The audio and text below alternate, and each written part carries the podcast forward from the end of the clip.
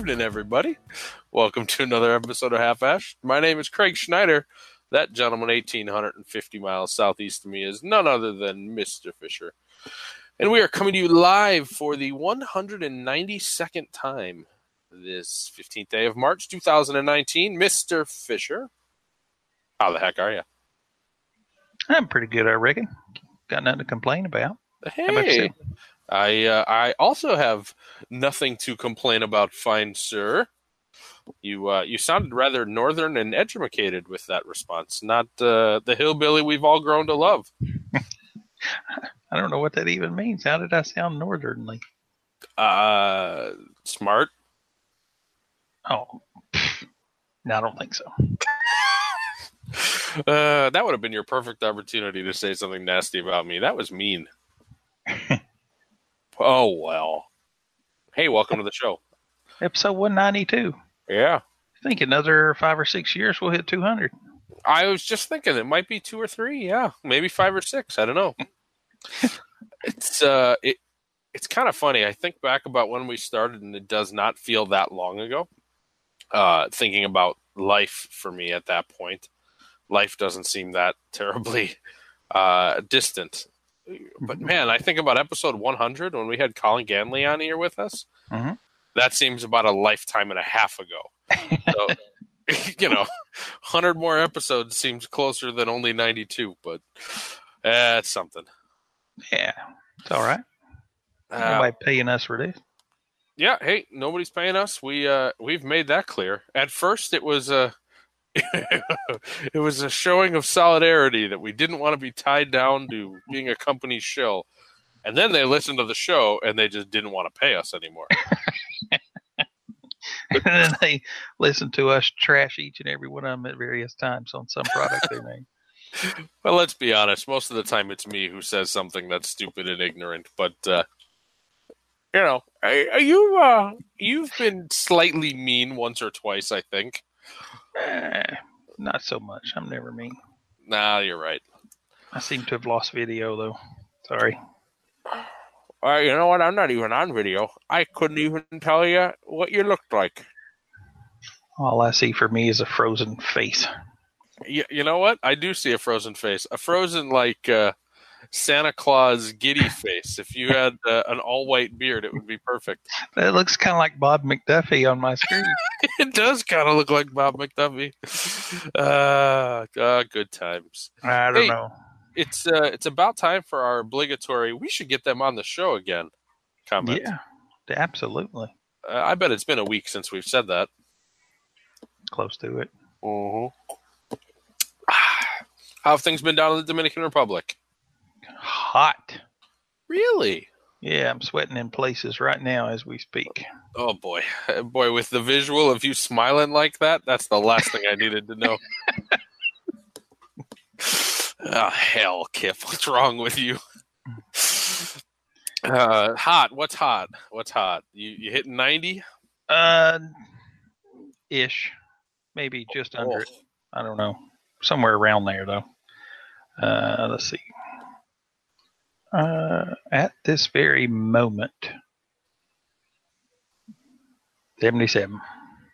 Oh, that's friggin' gorgeous. It is. Unless you're sitting here in two shirts like me. Well, that's you know not so gorgeous. No. We had uh, we had sixty, I think, yesterday, Wow.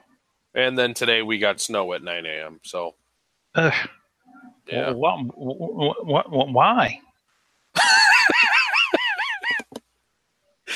Uh, I, I could call Mother Nature if you'd like an answer on that. Uh, we didn't get any accumulation; it just flurried for a bit. I don't know what the heck the problem is. Oh well, it's better than uh, oof, it's better than Colorado, I tell you. Yeah. some uh, weather intern invented some crazy uh, new way to sell uh, weather reports by calling something a bomb cyclone. I saw that. and I had no idea what that meant. I mean, I'm 46 Neither did anybody else until a week ago. Yeah. For Pete's sake, uh, all I know is my mom told me. My folks live in northern Colorado. My mom told me Boy, it's a good thing you didn't come on that fishing trip this week because there'd be nowhere that you'd be going. I guess it Hmm. hit uh, pretty hard. Crazy winds too. Wow. Mm. I saw some of the videos were just crazy. I uh, I was raised in a house, or anytime I'd complain about the weather, my dad would go, "Eh, wait till winter gets here." so, so I I want to have some smart ass remark for you, or smart aleck remark for you on that one. Yeah. You uh, drinking anything this evening? Nope. Just drinking in life. I am. Oh, besides almost breaking the, glass I'm drinking from, should finish that. I have a new rum premise. I don't know if you've ever heard of that. Uh, no, I have Uh, not. It's very interesting. I would say it's almost akin to uh, a Scotch. Um, I, I, I'm not the biggest fan of it. It's not bad. Certainly, it's not bad, but uh, it's a little bit higher proof, ninety some odd proof. Um, a little bit harder, a little bit more woodsy flavors. Not nearly the sweet, sugary rum that I'm uh, more accustomed to drinking. But uh, I did not give myself any club soda today, so uh, I bet it would be pretty good with that, though. Just regular water for me today. Ooh. So, I saw it's called Foursquare. Uh, Foursquare Rum Distillery. Yeah, the rum is called Premise. I don't know. Check in every time Or- you open the bottle. what? You have to check in every time you open the bottle. Oh, because it's Foursquare. Yeah. Uh, see, I'm a child of the '80s, Kip. I I think Mm, you know, like the uh, kickball ball game Foursquare. Did you ever play that in, in Tennessee? I did not. That was for the young kids. The game Oh, wasn't oh. invented until I was grown already. bro. I see. I see. Ah, you old bastard. My kids played it. Oh, come on. Are you kidding me? No, I'm not. Jeez. All right. Well, now I feel like a youngin. Well, you're what? Uh, 22, 23 now? 11. Mm-hmm. Just Uh-huh. as a, you're the reason the FDA is cracking down so hard. Oh, shh, shh, shh, shh. Let's change the subject. We uh we have an unbanded this week, don't we? We do. Now that we're 15, 20 minutes into this thing, we might may want to announce what it is we're smoking. Yeah, it's four and three eighths inches long, and we decided, eh, why do we have to introduce it right away? We've got plenty of time. I'm about to burn my fingertips. Oh, Well, well. Four and What three, you got? eighths ish. Mine was a little heavier than that, but not quite. Uh, four and a half. I don't know what I. I'm trying to look. At. I don't have my uh, handy dandy gauge available. In fact, I don't have any clue in the world where it's at right now. So I'm going to rely on you for the ring measurement. I have a somehow I found a, a really cool snazzy uh, dork alert cigar Wow. ring measurement thing. Collapses, makes a cool noise when you uh, fling it open. Yeah, and Hey, you minute. can clip the cigars of your whole party at the same time. I like that. Uh, give me your finger, Kip.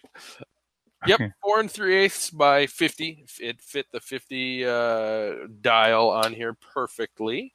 Um, mine was uh, not the prettiest little cigar uh, before I lit it up. I have to say, this one looked almost a little washed out, like somebody had left it in their pocket.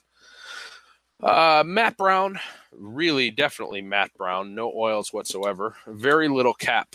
Uh, completely different type of tobacco aroma than what I normally get today. Um, I can tell it's tobacco, but it doesn't really smell like a cigar or what I'm used to with a cigar. Almost aromatic or cured, despite being a, a pretty faint aroma too. Um, a pretty cool definition of wrapper, though. If you looked at the cigar from the foot, I don't know if you had the opportunity to do this or not, Kip, but you could see a sixteenth of an inch of binder. You could see the little outline of wrapper, and then you could see perfect uh, filler tobacco in there. It was kind of a neat little visual. You don't normally get such a clean um, differentiation like that. I did not pay attention. Uh, it was kind of neat, kind of cool to look at, actually.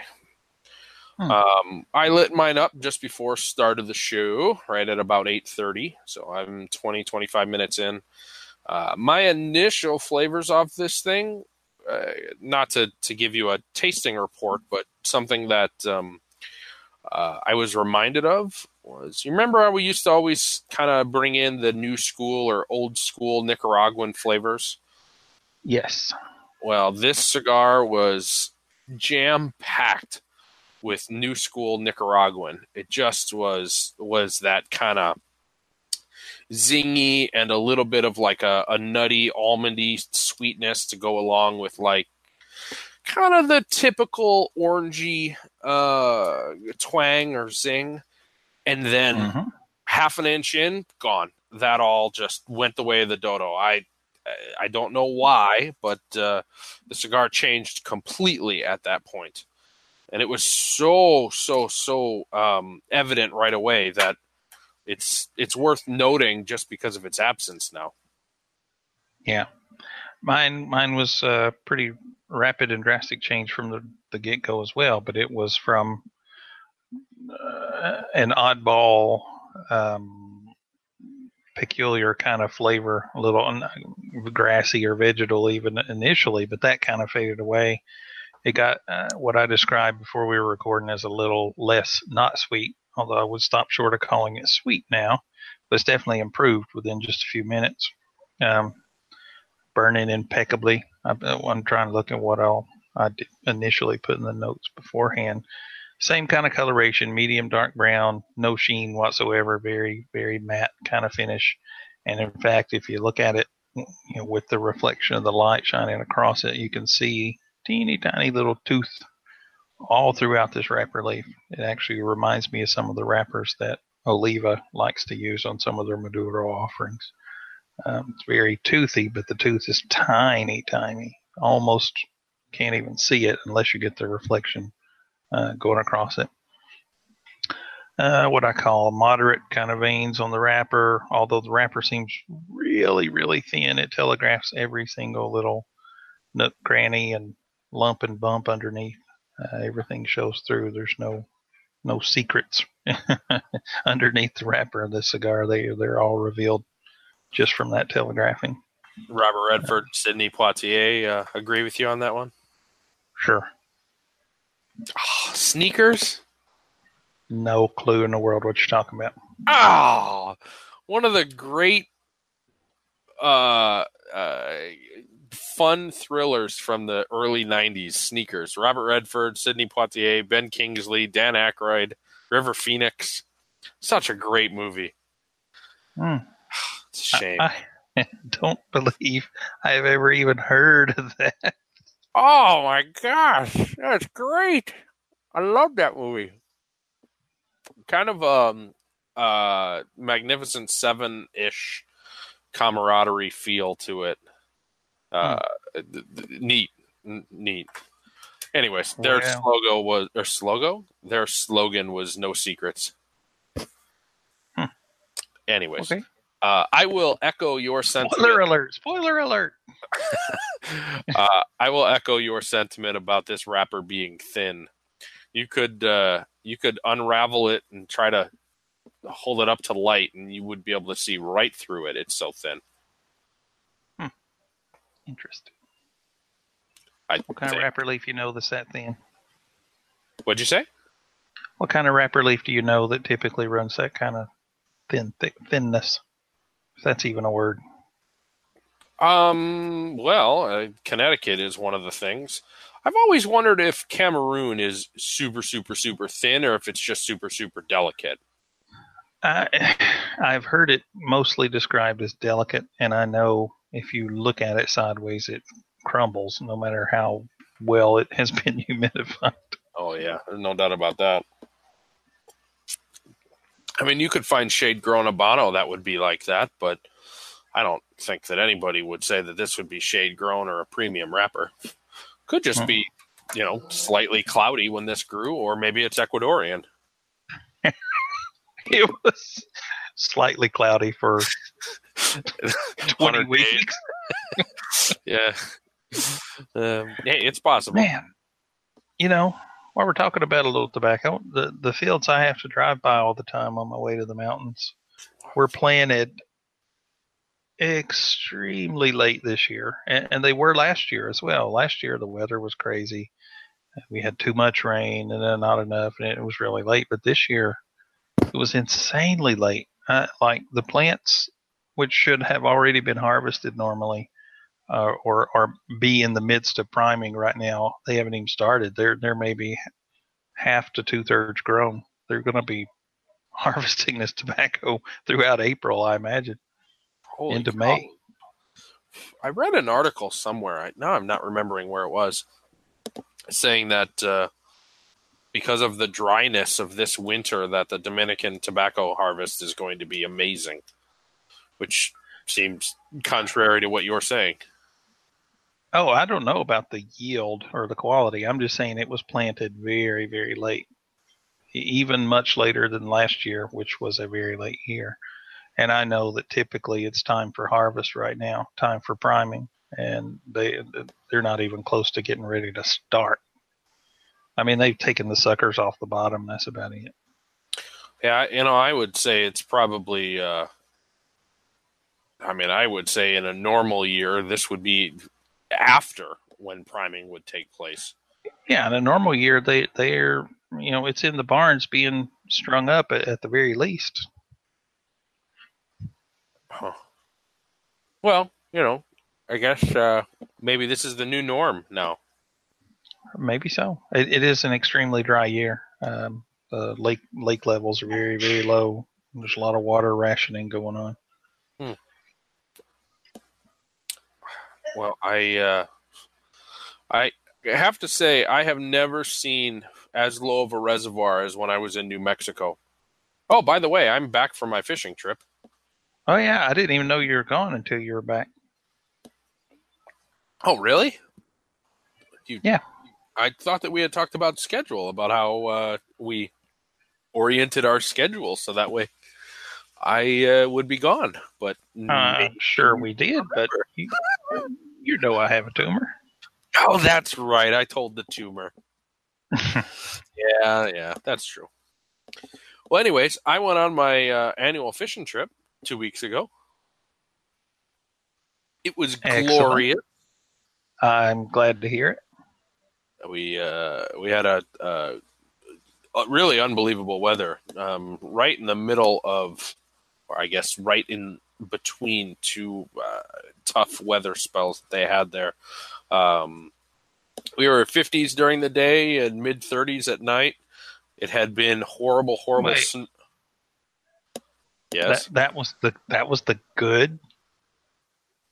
Oh, February in the mountains when you're fishing? Yeah, man, that's good weather. You are insane. Oh, it was, it was okay. Okay, you're standing in a a, a 45, 50 degree stream in waders, and uh, uh, you're cold from the water. I'll just put it that way. I gotta Yeah. imagine that 50 degrees has got to feel pretty nice when you're wearing all those clothes for that cold r- river. You know what else feels nice in a cold river? Uh, don't say 80. July. Hey, you know what I just heard? I think the uh, Tennessee trout record just got broken. I did not hear that. Which, for which which trout? I couldn't tell you which trout. I heard the description of the trout which broke the record. That it Do you remember looks like size? uh, I think sixty some pounds. Holy like crap! Unbelievably, yeah. That's why it was so r- ridiculous. Could you say that one more time? Trout.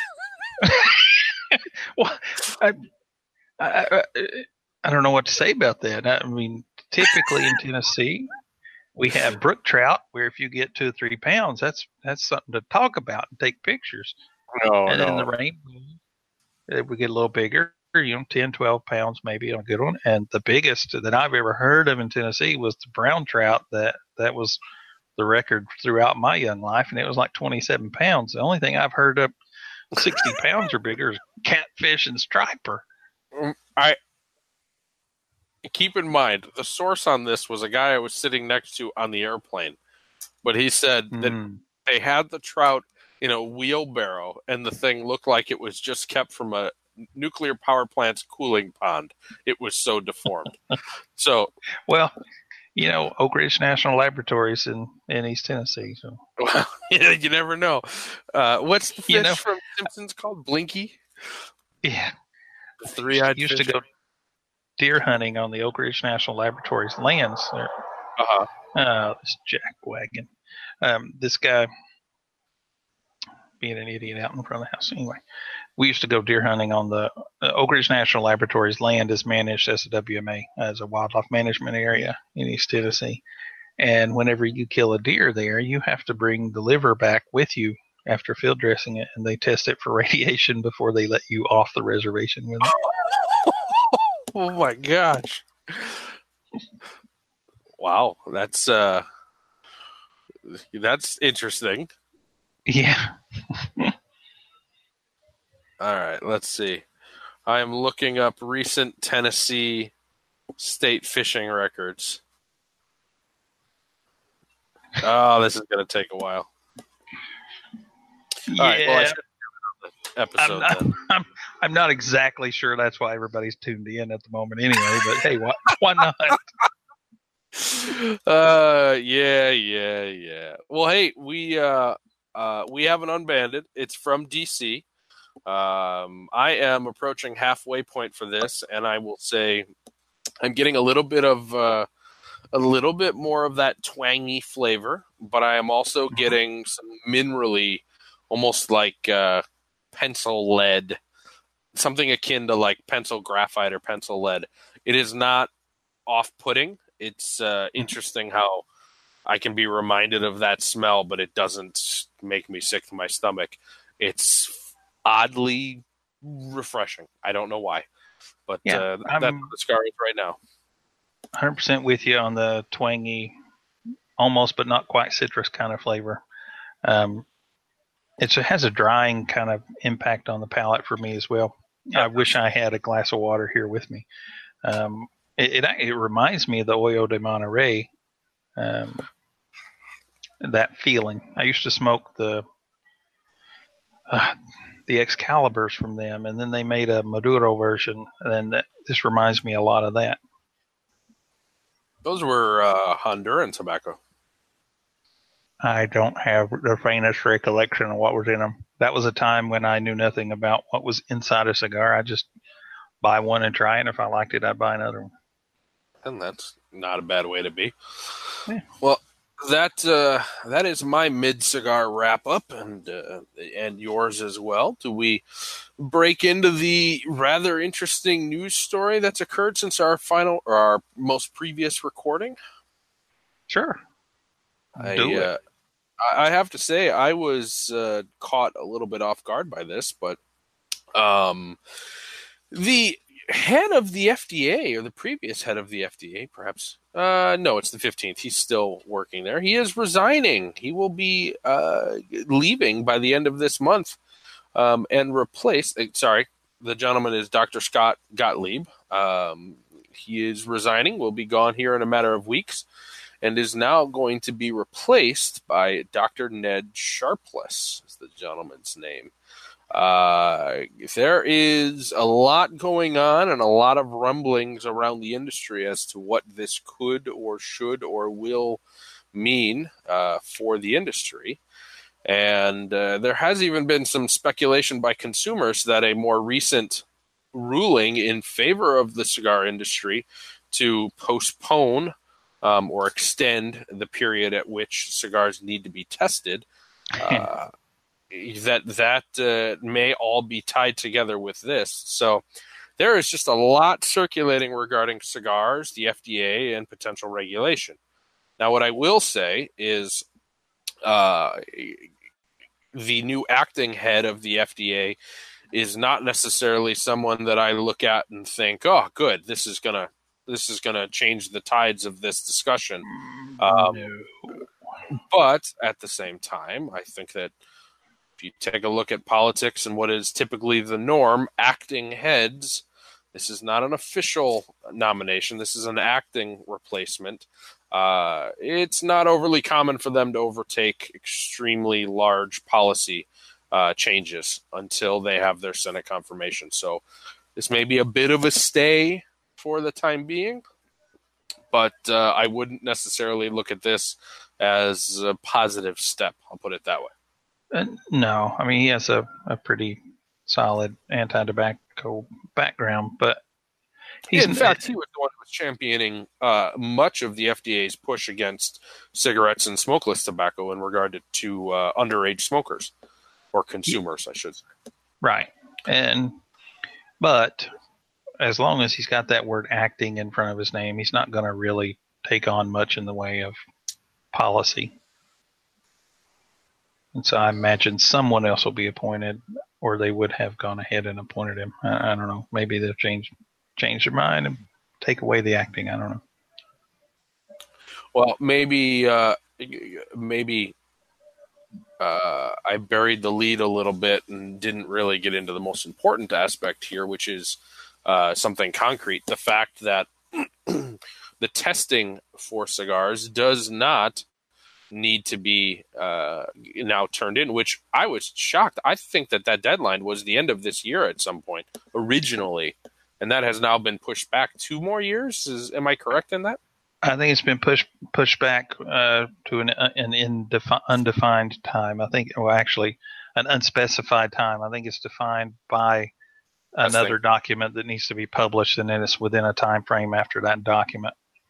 And I think part of the problem was they don't have clear guidance on how they're going to conduct this testing, and what's going to be tested, and what limits are going to be in use, and that kind of thing. It's I don't know. I have not been as closely tuned into this as I should be, but I do know how our federal government sometimes works from past experience.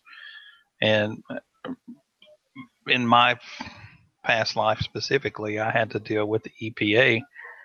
And in the midst of a 20 plus year project where we were remediating a site contaminated with arsenic, they changed the, the limit for what we had to clean up to from 50 to 10 parts per million. And at that time, there was no lab in the country that could test to 10 parts per million eh, if we submitted a sample to them. And so we go to the EPA and they're like, look, first off, we don't think we should be held to this new standard because we're in the middle of a 20 year project and now you're changing the rules to, to what we've already agreed to. But on top of that, no one can test to this. Well, you're just going to have to figure out a way. Mm. there was no negotiating. That's the standard. Okay, can you tell us how, who, how are we going to even create a, a report back to you that says this is within that guideline or not? We don't know. Not really our job. It's our job to publish standards. Jiminy Christmas. Uh, So it's at least encouraging that if they don't feel 100% confident that they're able to provide guidance on how this testing is going to be done, which is a, a huge question in cigars. I mean, look at the variation in, in tobacco and from between you know where it's grown, what varietal it is, uh, at what point it was harvested, at what part of the plant it came from, all those things. If you're testing even for just nicotine content, think of the wild variation. And then you do a test on a line of cigars or on a specific vitola, and next year it's going to be completely different, or next week it's going to be completely different. Eh, Not um, completely, but to some degree, it's going to be pretty different. So I could be completely different. Absolutely, could be. You know, what if he couldn't get uh, uh, pinto beans as a cover crop or something? You know, what if they ended up getting soybeans instead or something completely different that changed things? That could have a gigantic impact without having any real way of knowing that it was going to have that sort of an impact. Absolutely. Or or they delayed a certain priming, and so now all the primings above that are a little more concentrated or, or less concentrated. Uh, it's not it's not a fixed thing. Cigars, just by their nature, have a good bit of variation in them. Well, there's no doubt about that, to be certain. Or your torcedor is ferreting away tobacco to sneak home and roll cigars out of the house and sell it. So everything he made that day is a leaf short. yeah, yeah, yeah. Uh, you know, it's all about proportion, I suppose. That could cause a big old issue, couldn't it? Mm-hmm. Uh, it's uh, it, it just kind of feels mechani- mechani- yeah, like mechanization here. They they're going to have to get to that point, aren't they? I mean, going to have to get to some common ground where it, it is more repeatable, hmm. or the standards are, are published in such a way that there's a range for everything. And then that opens up a whole new can of worms because this cigar manufacturer XYZ that has tested this blend today is going to be responsible to stay within that range on every cigar going forward that will undoubtedly be randomly selected and tested in the future. It's uh it's an interesting a very or, interesting conundrum. Even what happens to cigars on the shelf? You have a box of cigars sits on some retailer's shelf for 5 years. What are the organic chemistry things going on in that cigar? you should write a white paper about the organic chemistry things that are happening in the, the cigar. yeah, I, I, didn't want to get too technical on you there. hey, uh, what do you say we we stop trying to solve the problems of the world and talk a little bit about everything that we've been smoking this past week or two, or three actually? Okay. You uh, you have anything else you want to share about that before I forcefully move us on? No, I'll, I'll withhold all my organic chemistry things. uh, I want a shirt with your picture that's stuck on the uh,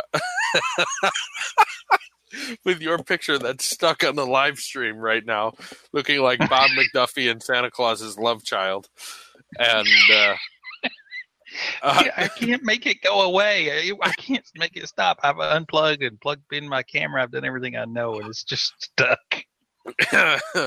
With just the heading, uh, yeah, organic chemistry stuff. Things. Things. Uh, yeah. That's awesome. ay, ay, ay. Dang, and I had visual, um, what do you call them? Visual Show and tell. What? Visual aids. Oh, visual aids, yeah. Yeah, too bad you can't. You're going to miss out. oh well. I'm giving you a visual aid right now. yeah, yeah, yeah. The old hillbilly. Uh, too bad they they. Uh, nah, that, that's a little bit too mean for being recorded eternally online. I won't say that. All right, I got uh, I got six fun cigars to talk about here. So what do you? Uh, Holy uh, crap! Well, I went on a fishing trip, man, and it's been three weeks. Yeah, but dad blame you don't hardly smoke six cigars in a year. Dad blame. Mm-hmm. There's that hillbilly we all have grown to love. Welcome back, Kipperoo. yeah, that that just fell out of my head. All right, I'm gonna I'm gonna go in reverse order here. Uh, start with a good which is the ever present, always enjoyable, near the top of my desert island cigars, the Ramon Allones, specially selected. Ah, uh, we did a box pass on halfashed.com not too terribly long ago, and this RASS was a cigar that I picked up from that pass. Um, a lot of the Cuban um, bands have changed in the last five six years or so, and uh, so I know that this cigar, this RASS, was not not very much older than that. I, I would say probably 2014 or newer, um, because it had the newer style band to it, and it was just fan flippin' tastic. Uh, the flavors were absolute perfection and as good of a RASS as I've had in a long time, but they were light.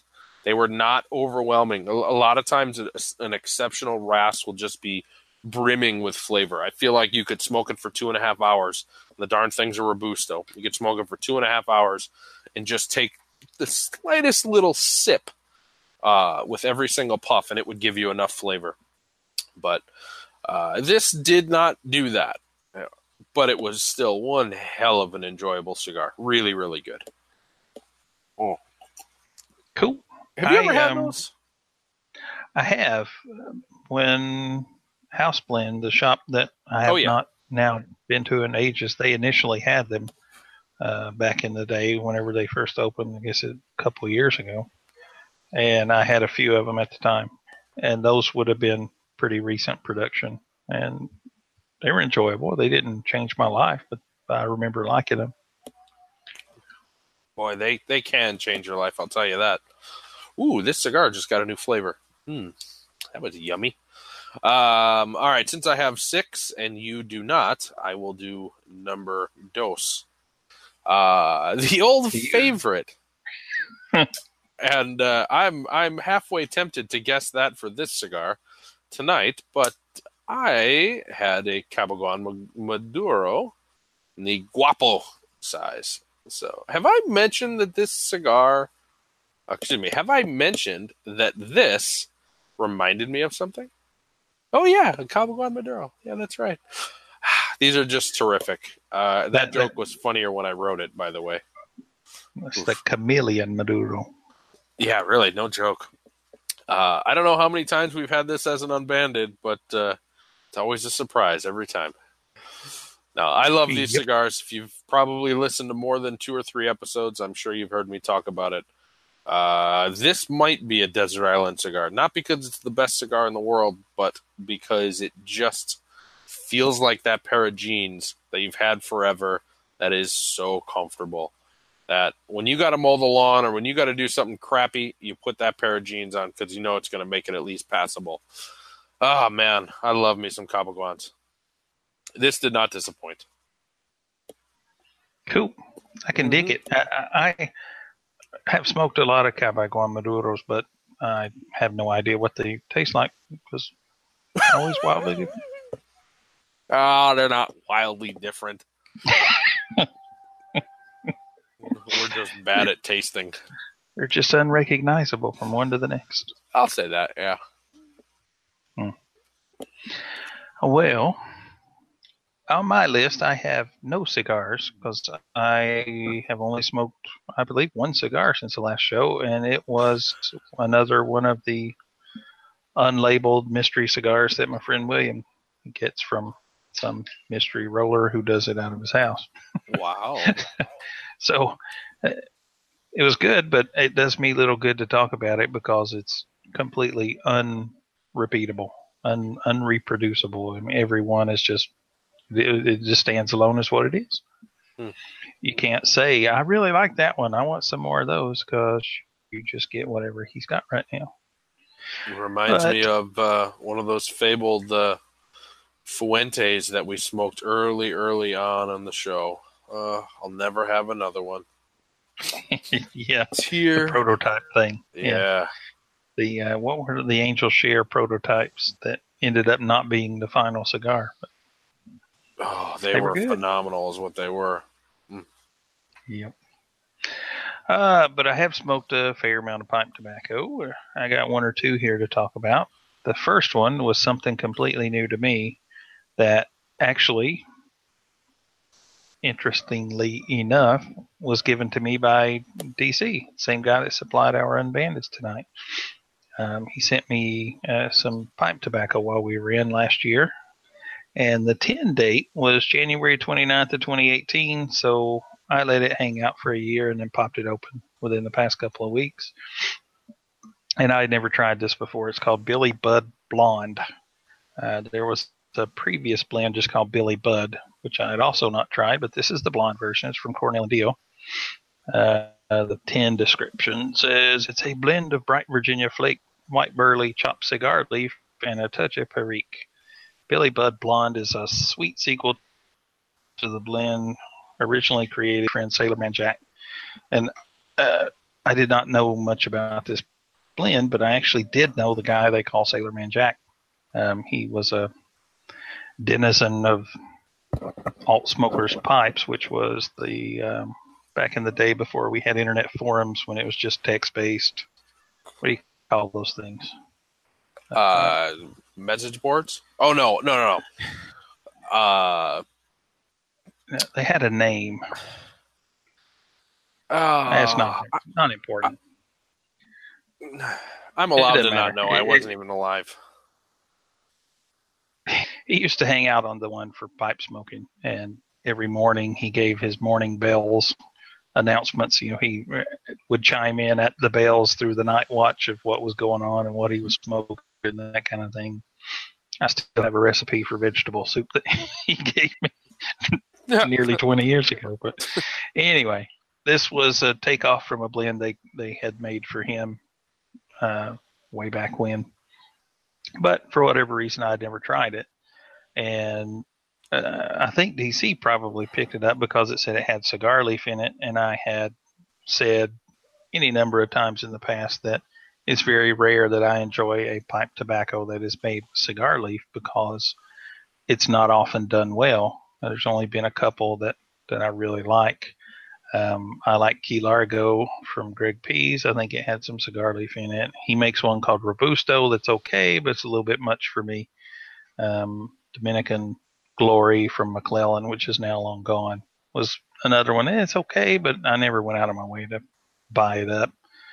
Uh, the only one I ever truly loved was also from Cornell and Diehl, but it was called Billiard Room and had uh, special Syrian Latakia in it that burned up in 2004. Mm. So I've been all these years without anything in the cigar family for for the pipe. And I, I got to say, I like this Billy Bud Blonde pretty well. It was um, the the cigar leaf in it is really in the background. It's not it's not done with a heavy hand. It's kind of there, um, and and you can pick up on it some. But the Virginias kind of give a good bit of sweetness, uh, whatever they're using. Uh, it just says bright Virginia flake. That doesn't tell me enough to to know, but they they put some sweetness in there that really kind of props up that cigar leaf, uh, which I really enjoyed. Um, I'm looking at the list here. Also, it says Perique. Uh, I did not pick up much in terms of the Perique because if there's very much at all, I tend to sneeze when I smoke it. This did not make me sneeze. Um, that I recall. So it must have been a very small amount. Um, but it was a really enjoyable blend. It, it was less uh, less ashy than what cigar leaf commonly brings out in a pipe blend, uh, which is why I tend not to like most of them. And that's I found it pretty good. It, uh, it does. It, it is kind of weird, but that's what happens. The cigar leaf seems to turn ashy and acrid far quicker and far more easy in a in a bow than in a cigar. Um, but this one didn't do that. It, it smoked very well. and it was actually very enjoyable. I still got a little bit left.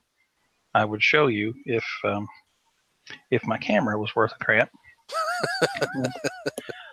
but the, I think the other thing that kind of rounds this out and tempers it is the the burley they have in there uh, burley is not something that jumps out as big and bold in terms of flavor.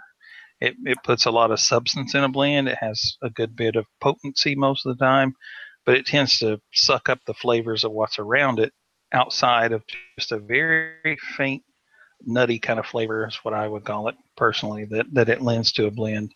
And I think that was done really well. Burley is something much like cigar leaf that in a pipe blend can get out of control for for me personally the old codgers. They call these blends codger blends. The, the old guys smoke tend to be predominantly burley with just a little bit of flavor from some other leaf or even applied as a topping. But but this is done really well, and I actually would not hesitate to buy this. It, it was it was really good. Had a good time with it. I'm, and still am. I still got maybe half the tin left. I'm uh, I'm intrigued by that. I'm very intrigued by that.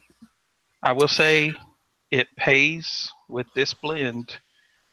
Uh, after a little bit of experimentation through this first half of the tin, it pays to pack it much more lightly than normal and smoke it slower, or you can turn it a little bit harsh. I wonder what. Well, topic for another show. We got to have a pipe show coming up here pretty soon, so I'd be interested to talk Yeah. about what uh, would make pipe or cigar tobacco smoke so differently in a pipe. But um, don't answer now. Just think about it. Marinade. Stupid. You know, you know what else smokes differently in a pipe? Uh, no. Eh, the cigar itself. Oh, I've done that just- before. I have too. I, I, I tried it with a number of different pipes, and it's not it's not a small difference. I don't understand what happens, what the physics are behind it, but you stick a pipe or stick a cigar into a pipe, and it's a completely different animal. I I would venture to say it's something akin, although much more concentrated, to using a punch versus a guillotine when you cut a cigar. I, I think the concentration of that smoke, where it enters or hits your palate, uh, does a lot. Not that I Yeah. generally subscribe to the Hanky Kellner idea of your tongue tasting different flavors in different areas, but uh, perhaps the concentration on your tongue, it might not be able to pick everything up as prevalently as if it's spread around. It's But- true. Maybe it's just overwhelming. Anyways, I'll do uh, only one more tonight, I think, and save the other three for the next show. Um, but because we are we are getting dangerously close to the end of this cigar, Rothschilds don't last much more than an hour. Um, I'm gonna say uh, the Padron anniversary Maduro Toro, and I don't know the Vitola specifically, but um, also from that last box pass. So I have been on record for saying that I have uh, not always enjoyed the anniversarios or anniversaries when they're fresh. Uh, they can be a little much for me. Um, but knowing that, I purposely smoked this on one of my later days on the trip after I had already had, you know, 10 cigars in three days or something. Uh, and it was absolutely divine. Absolutely spectacular. Really, really good. Um, I think that I need to uh, smoke more cigars regularly before I have cigars of a certain uh, of a certain ilk, and the Padron anniversary is one of those. I think that I probably also owe it to a lot of the Aganorsa tobacco to have some of those cigars on trips when I maybe am uh, pushing myself more than normal. I believe strongly that your palate adjusts, that it it you know maybe deadens in some areas where you normally would be heightened on tasting, or it just becomes used to and able to perceive certain flavors it might not normally get. But this was uh, this was one of the better ones that I've had. Truly, truly uh, spectacular cigar. So the Bob McDuffie Billy Goat palate is a thing. no, what I'm saying is, uh, I might need the Billy Goat palate. hmm I just mean you can you can impact and influence your palate by your volume of smoking. Oh yeah, I uh, it- you know maybe there's a a haze or a patina that's that's built up on my tongue by that point, and uh, Patina. it allows me to to only taste the good and not get weighed down by the bad, not get the palate pollution. I like so- patina. Yeah, there you go. All right. So, Kipper, we got a reveal and some final thoughts on this. I don't know how far along you have, but uh, I'm a couple eighths of an inch from my fingers. Yeah, I got just a little more left than that, but not a whole lot. It's it's it's inching down. So, I will say that my cigar has transitioned rather uh, surprisingly to a cocoa flavor. Um, yeah, I, I actually I had put that on the burner here to say that my that it was a little bit of cocoa-ish, but especially dusty. it's more dusty than cocoa. It's it's really unexpected. Um, so I don't think that this cigar is what I'm going to guess it is, uh, but what I am going to say is that there are now two things in common uh, with with my future guess, um, and they seem uncommon or things that I would not necessarily expect. Um, so keep that in mind when I when I uh, present things here in a bit. But uh, this cigar is not overly strong. It is a little harsh. Um, I don't necessarily know. I, I don't necessarily know if it's harsh because I'm smoking a little bit more of a harsher rum, or harsh because I had uh, some spicy food earlier, or what. But it's a it's a little bit. I don't know. It just doesn't feel as refined. Uh, it's a little sharp. Yeah, a little sharper is what I normally get from Dan uh, or DC, excuse me. Um, but it's it's a good cigar. It's not one that I think I'd want to reach for. I don't know. I might want to set it down a little bit before I reach for it again. Maybe come back to these in another six months or so. And I know that that's not a normal thing that everybody likes to do, but this cigar's got something there with the cocoa on the end and with that new school Nicaraguan Nick Zing on the front. Uh, it's it could be pretty enjoyable. So, uh, if I had to guess, uh, I might go kind of along the route of your general cigar guess, and I might say this is one of those punches. Um, I don't remember if this is the name of Vitola or a specific line, but the London clubs uh, it's something akin to what I remember with those. They were very new school Nicaraguan, and they had some cocoa as they finished out. But I, it's more a guess just because there's a couple things in common. It certainly does have other things that are not in common. I remember those London clubs being pretty aggressive, and this is nowhere near what I would call aggressive. Sharp is the right way to put it, but not aggressive. So I'm uh, I'd I'd go there. I think there's probably some Honduran, maybe some Nicaraguan in there as well. Um, it does not appear as if it's a puro in the slightest bit. I'd say that there's definitely tobacco from multiple areas. Yeah, I'm right there with you. I can absolutely not be so specific as you are. Um, it does feel overall Nicaraguan to me as well, but uh, I, I don't want to use the word muddled, but there are other things kind of swirling about in there. Uh, I'm trying to find a word that doesn't sound negative. I don't want to say fighting, but they were muddled. But the, the flavors are peculiar because that sharpness lays on top of flavors that really seem swirled together, really kind of uh, almost uniform with this one thing that sticks out, this one sharpness, that this one crispness that kind of prickles through the nose on a retrohale, so to speak. Um, yeah, I think it's predominantly Nicaraguan, maybe with some Honduran, just because of that. Uh, there's way back in the day the ah, what was the name of the Honduran cigar festival? Oh, I didn't even Puro, know there was a Honduran. Oh, Puro Subar, Sabar, Sabor, Sabor, Sabor, Sabor. Yeah, Puro Sabor.